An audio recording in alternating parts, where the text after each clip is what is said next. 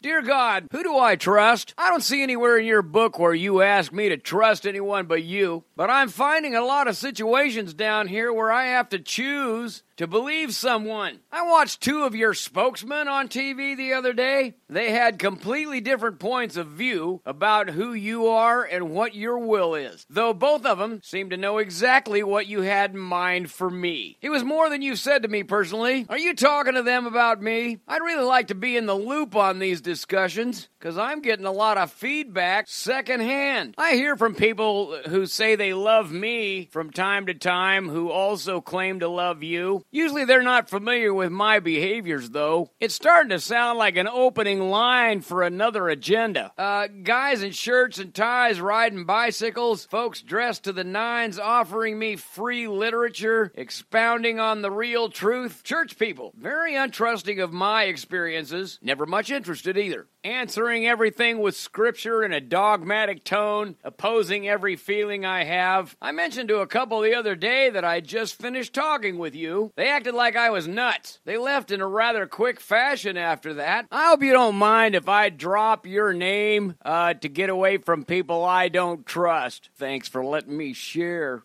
Amen.